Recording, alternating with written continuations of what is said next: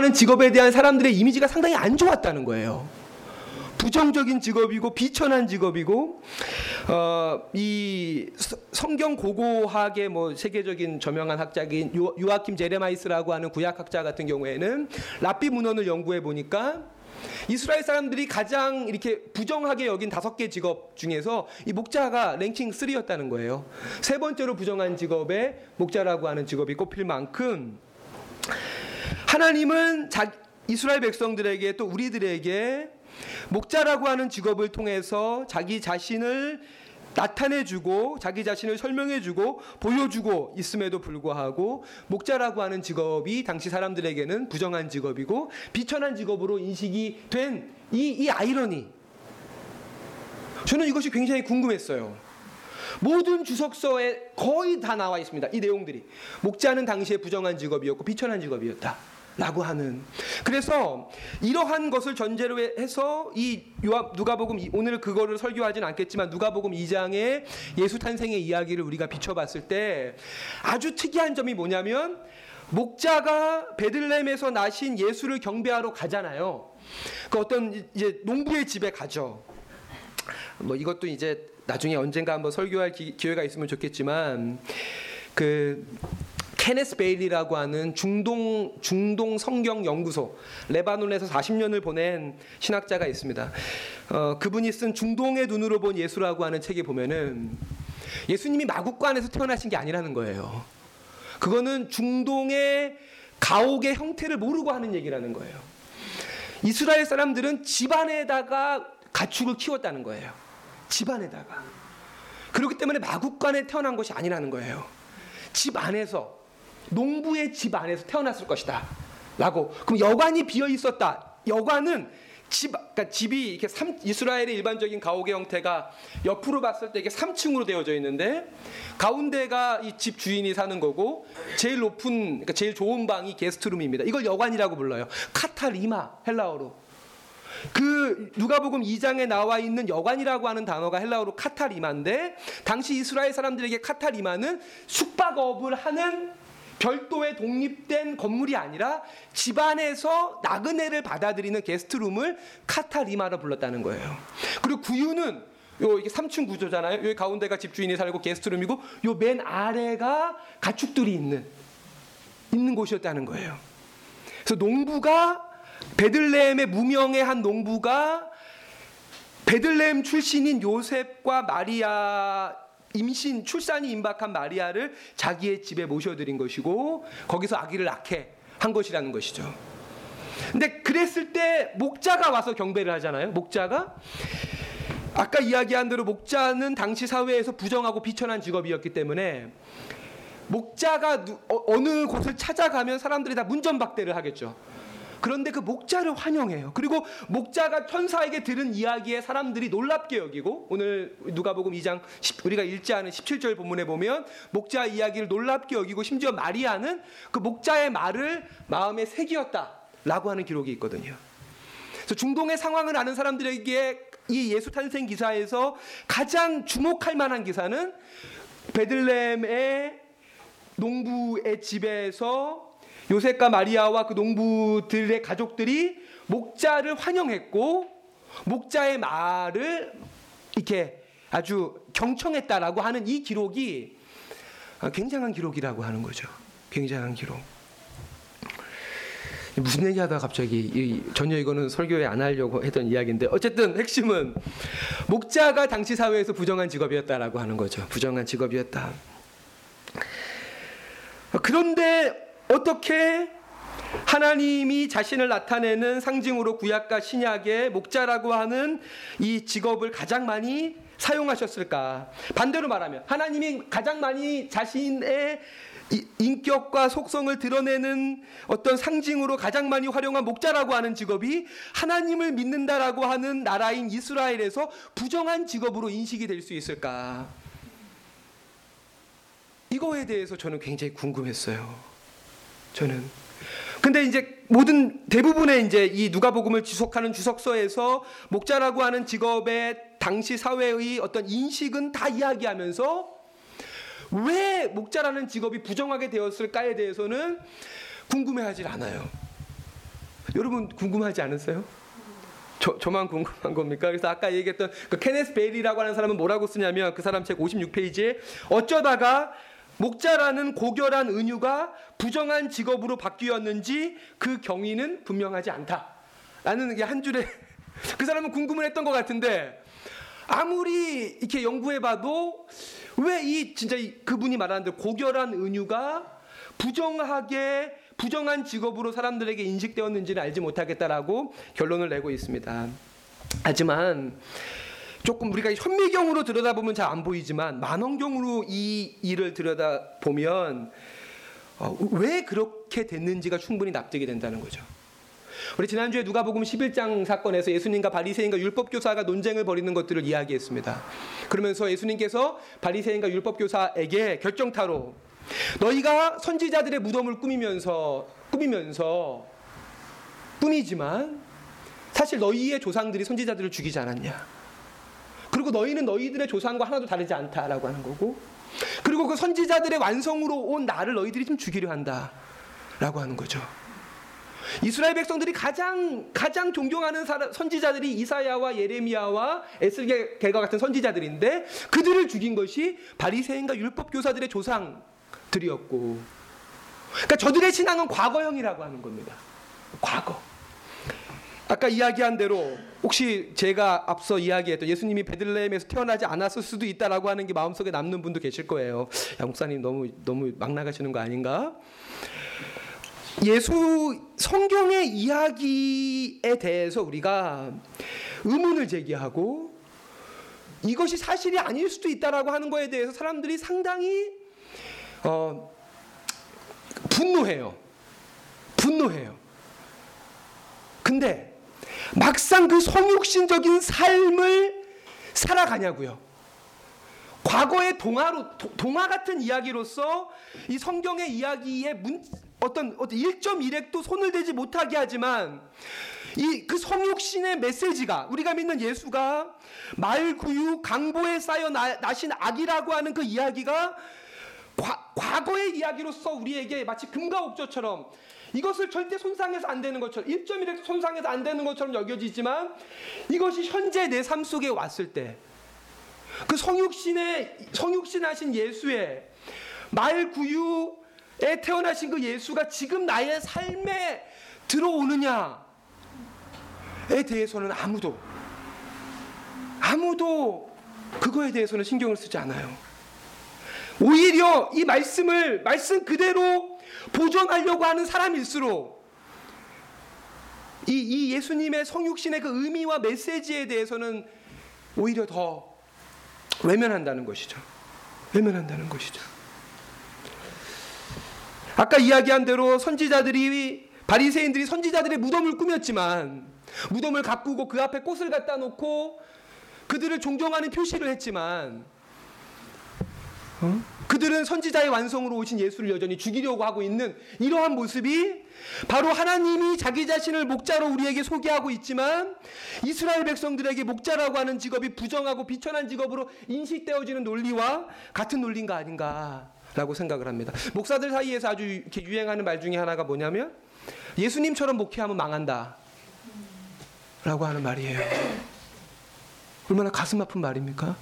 우리가 목사는 예수를 믿을 뿐 아니라 예수를 전하고 가르치는 자인데 목사들끼리 얘기하는 거예요. 예수님처럼 목회하면 망한다. 그럼 우리의 믿음은 뭡니까? 우리의 믿음은 아까 이야기한 것처럼 무슨 동화책의 이야기인 거예요. 동화책의 이야기. 과거의 이야기일 뿐이에요. 그것이 나의 현실 속에 침투하려고 하면 부정해지는 거예요. 그것이 지금 나의 삶을 규정하고 지금 나의 삶에 간섭하려고 하는 순간에 성경의 이야기들은 아무리 그것이 하나님을 우리에게 보여주는 목자라고 하는 메타포라고 할지라도 부정하고 피천한 존재가 되는 거예요. 앞서도 우리가 명성교회 세습 관련한 기도를 드렸지만 지난 11월 12일 날 저녁 예배 때 김하나 목사에 대한 위임 예배를 진행을 했습니다. 그리고 바로 그 직전 주에 11월 5일 주일이 명성교회 추수감사 예배였었는데 그 추수감사 예배 때 김상환 목사가 성도들 앞에서 이런 이야기를 했습니다. 큰 교회는 십자가다. 누가 이 큰 교회를 맡아서 감당할 수 있을까? 누가 이 십자가를 질 수 있을까? 라고 이야기했습니다. 예. 제적 10만 명, 매 주일마다 5만 명이 예배를 드리고 매 주일마다 7억 이상의 헌금이 헌금으로 들어오는 교회의 담임 목사가 십자가다. 근데 성도들은 그 앞에 있는 8천 명의 신자들은 그 목사님의 설교를 들으면서 아 우리 목사님이 이 무거운 십자가를 자식에게도 주려고 하는구나 라고 눈물을 흘리면서 목사님의 그 결 마치 아브라함이 이삭의 등에다가 장작을 짊어지고 모리아 산에 데리고 올라가는 것과 같이 하나님이 그 아들 예수에게 인류를 구원하기 위한 십자가를 지우시는 것처럼 명성교회 담임 목사직을 김하나 목사가 세습하는 거에 대해서 성도들이 감정이입이 되고 요즘엔 여러분 워낙 이 매년마다 2천 명의 목사가 지금도 계속 배출이 됩니다. 근데 한국 교회는 감소하고 있고 어, 이런 상황이기 때문에 교인이 50명만 돼도요. 담임 목사를 청빙하는 이런 청, 청빙 공고가 나면 수십 명이 거기다 지원하는 원서를 씁니다. 스펙도 엄청납니다. 뭐 대부분이 일반대 명문대 출신이고 유학도 기본이고 그래도 그런 어떤 스펙만 가지고는 절대 그런 교회 담임 목사가 될 수 없어요. 거의 다 인맥입니다. 인맥.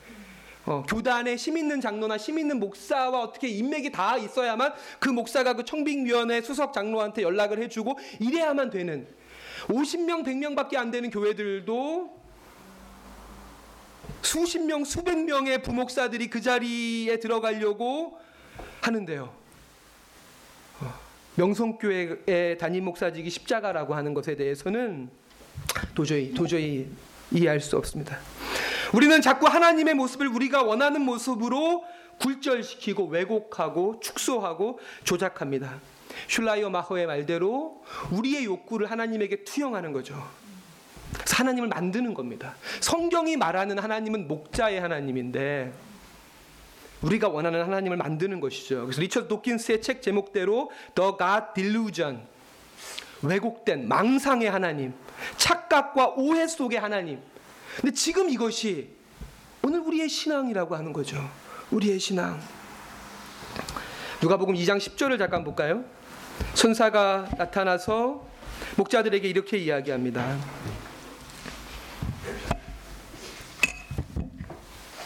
2장 10절에 10절부터 12절까지를 같이 읽겠습니다. 시작. 천사가 이르되 무서워하지 말라. 보라 내가 온 백성에게 미칠 큰 기쁨의 좋은 소식을 너희에게 전하노라. 오늘 다윗의 동네에 너희를 위하여 구주가 나셨으니 곧 그리스도 주시니라.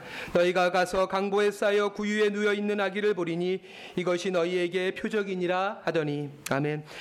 11절의 표현이 사실 정말 중요한 말씀이죠 오늘 다윗의 동네에 너희를 위하여 구주가 나셨으니 곧 그리스도 주시니라. 예수님에 대한 호칭을 세 가지로 이야기합니다. 구주, 그리스도, 주다. 헬라어로 하면 Σωτήρ, Χριστός, Κύριος라고 하는 성경에서 유일한 그리스도의 호칭을 세 가지로 한 절에다가 이렇게 응집시키고 있는 유일한 구절입니다. 유일한 구절. 그리고 이 11절은 무엇과 맞서는 구절일까요? 2장 1절과 맞서는 구절이죠. 2장 1절에 그때 가이사 아구스토가 영을 내려 천하로다 호적하라 하였으니 이것과 맞서는 거죠. 누가 왕이냐? 누가 왕이냐? 천하로 호적할 수 있는 영을 내릴 수 있는 가이사 아구스토가 왕이냐? 예수가 왕이냐? 근데 누가는 그 예수에게 소텔, 크리스토스, 큐리오스 우리의 구주시고 왕이시고 우리의 주님이신 예수님. 근데 그 예수가 예수가 12절에 너희가 가서 강보에 쌓여 구유에 누워 있는 아이를 볼 것이다. 이것이 표적이다. 라고 하는 겁니다. 이것이 이것이 너희에게 표적이다. 구유 강보에 쌓여서 구유에 누워 있는 아기를 볼 것인데 그것이 너희에게 믿음의 표적이다. 라고 말하는 것이죠. 강보에 쌓여 구유에 누워 있는 아기가 우리의 주님이십니다. 지난주 누가복음 11장 12장의 말씀대로 하면 십자가에 죽으신 주님께서 우리의 주님이십니다. 그 주님을 오늘 우리에게 우리의 삶 속에 받아들이는 것은 부정해지는 것이고 비천해지는 것이죠.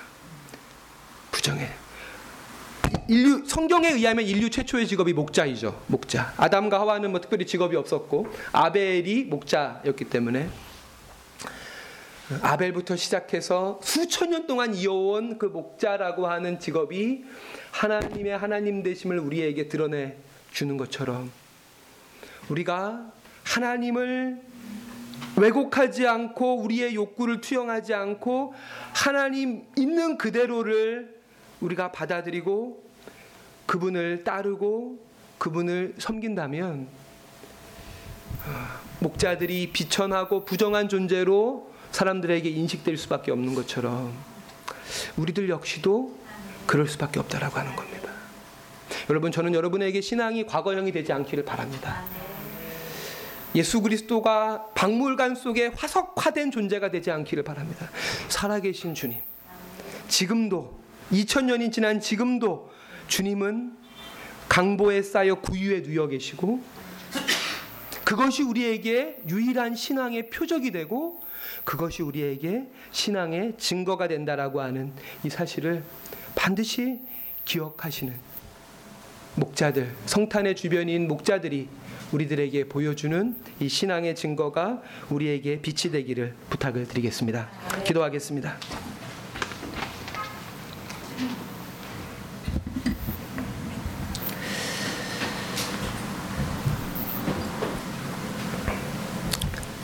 우리의 목자이신 아버지 하나님, 비천하고 부정한 목자들을 통해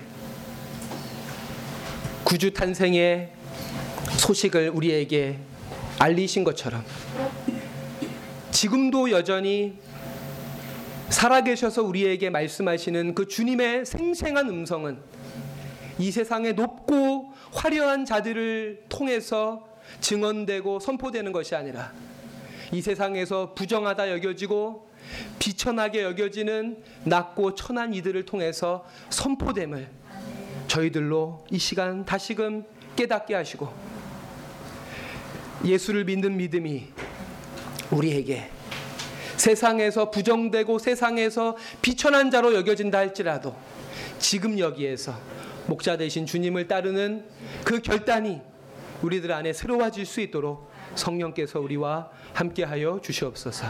감사드리며 예수님의 이름으로 기도합니다. 아멘. 아멘.